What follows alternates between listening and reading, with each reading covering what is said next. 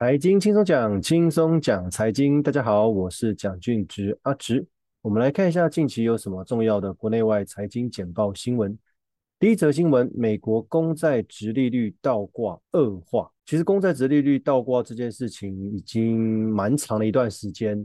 虽然过去的统计有显示说，凡是只要美国短年期公债的殖利率减掉长年期的公债殖利率倒挂的话，后续都会有一些国际大事发生，导致经济会恶化。那过去这段时间呢，其实公债殖利率倒挂是越来越严重，就是变成负值越来越严重。那不过好像迟迟未有一些事情发生，导致经济上面的恶化。前也跟各位提到过说，呃，没有发生不表示不会发生，这是第一个。那第二个，其实目前的经济有点像是温水煮青蛙，因为通膨。感觉好像有慢慢趋缓，但是还是处于一个蛮高的位置。那透过升息抑制的效果不是那么的有效，是一直持续升息的话，对整个经济是不利的。那加上有一些国家现在是通缩的问题，所以其实的确这个经济恶化这个不是瞬间会发生的，要慢慢去变糟。所以这一部分公债殖利率倒挂这件事情，我觉得我们还是要放在心上哦。对下半年甚至明年的上半年。还有保持持续保有戒慎恐惧的一个投资的布局。第二则新闻，美国通膨降温，消费支出停滞。刚才提到了，虽然欧美的通膨有慢慢的降下来哈，因为升息的关系哈，但是过去这段时间也因为通膨导致大家在消费的时候会缩手，可能不要再买那么多了，不要再过度消费了，因为东西越来越贵了。哦能够买到的东西越来越少。如果你用一样的价钱来看的话，既然消费支出开始停摆了，开始停滞了，这个对经济来说是不利的。不过这件事情在持续升息的时候就已经有警告过了哦，因为你持续升息就把市场的资金收进去，那再加上整个经济状况是不佳的，通膨的关系，所以大家消费的力道不会来的那么的强啊。但是这个对经济的正向循环是不利的。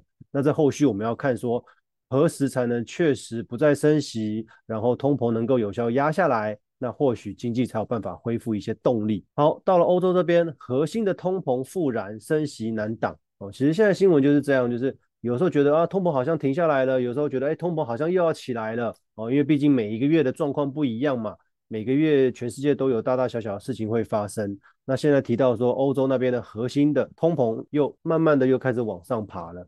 所以欧洲目前为止，其实升息的脚步没有美国这样子，好像可有暂时喘息的味道。欧洲那边可能会持续升息，那他们的目标就是希望能够把通膨压下来啊。不过他们对他们本身的经济已经来说是一个重伤害的啦。啊，不论是那个欧盟的那些国家，或者是英国，我觉得都一样哦。通膨很严重，那经济状况是蛮糟的。讲到经济状况蛮糟，下一则新闻他说法国暴动。引爆政治与经济危机哦，简单讲就是法国有一个黑人哦被警察杀了，那他们就开始有一些民众就开始群聚抗议啊，啊会有一些暴动的事情发生。其实法国那边的一些抗议啊或者游行示威啊还蛮频繁的哦，无论是一些他们的国内的一些比较受瞩目的事件，或者是他们的退休金如果。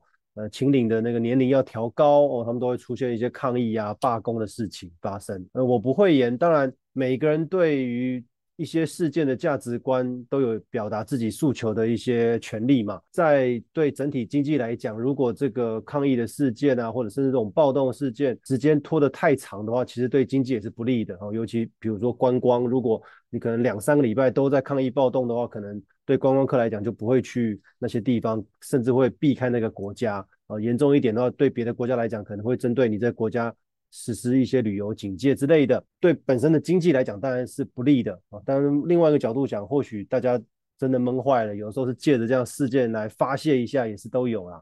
哦，那每一个人对于呃抗议的那个立场跟想法跟目的，可能都不太一样。那不过这样的事情，我觉得在每个国家或多或少都会发生。那但是我们就是要。了解一下，说，哎，这样子事情的后续演变会不会对经济来讲是一个很大的伤害？再来，我们回到韩国，韩国重贬哦，对我们台湾的出口竞争力来讲是受伤的哦，因为之前跟各位提到，其实出口很在乎国家货币的贬值。如果你贬的越多的话，其实你东西可以买的卖的相对便宜一点哦，因为我们一样都是用美元计价的卖东西嘛。那你收回来的美金，你东西卖出去把美元收回来。如果你的国家货币是贬值的话，那你换回来的当地的货币就会换的比较多哦，那这个财报上面就会比较漂亮啊哦，所以或许因为也因为这样考量，你可以当初的卖的价钱可以卖的比较便宜哦，所以这边还提到说，哎，韩元一直在贬值，但是台币没有跟着韩国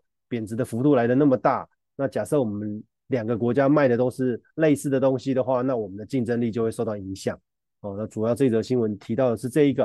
啊，不过之前也跟各位提到过，其实韩国本身他们货币的升贬值的那个幅度本来就比台币这边大蛮多啦。啊，不过这也有关系到我们的产业结构，韩国那边主要都是一些大集团、大财团，那台湾这边主要是一些中小企业为主。为什么会贬值呢？下一则新闻又是提到韩国说，他说韩国的制造业陷入连续十二个月的衰退。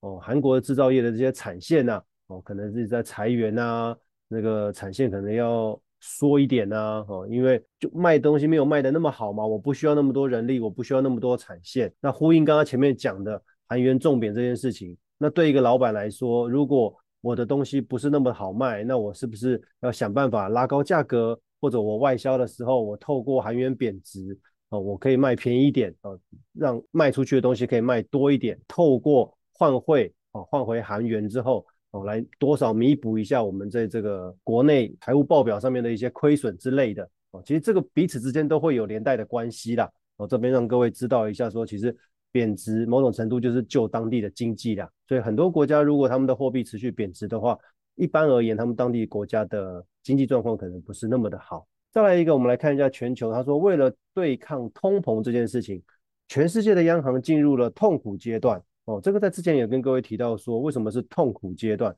因为现在很矛盾，升息也升了好几次了，但是感觉通膨没有很有效的压下来。那接下来到底要不要继续升？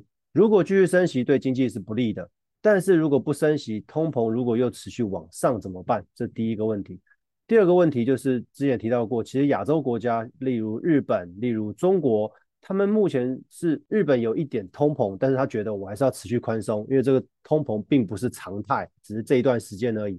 那对中国来讲，他们经济影响很大哦，所以他们并没有升息的条件，反而他们一些存款准备率啊，哦都在放水哦，都是让市场有更多的资金哦，所以他们不仅没有升息，反而持续在印钞票。不同的国家、不同区域，他们的政策已经变得不太一样了哦，所以接下来到底该怎么做？哦，其实世界的央行也都在伤脑筋哦，因为他们每一件事情都是瞬息万变，影响的层面都很广，所以才会觉得说，哎，全球的央行现在是一件很痛苦的阶段哦，不像初期，反正就是升息就对了。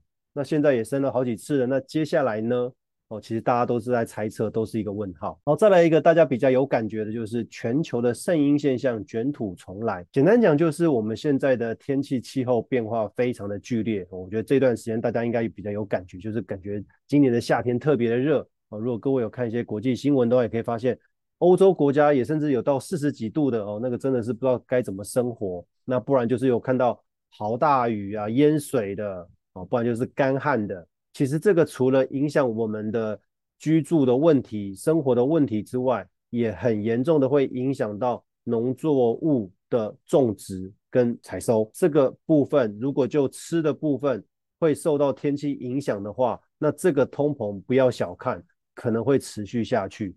哦，所以圣婴现象不单单只是影响天气、影响我们的居住、影响我们的生活，也影响到我们的饮食。哦，那这后面。的问题还蛮广泛的，我觉得这个需要全世界一起来想办法克服啦。不过我觉得这个是一个不可逆的趋势啦，尤其是呃南北极的冰川因为温室效应融化之后，哦，你要它再恢复变成很多冰山，我觉得这个难度太高了。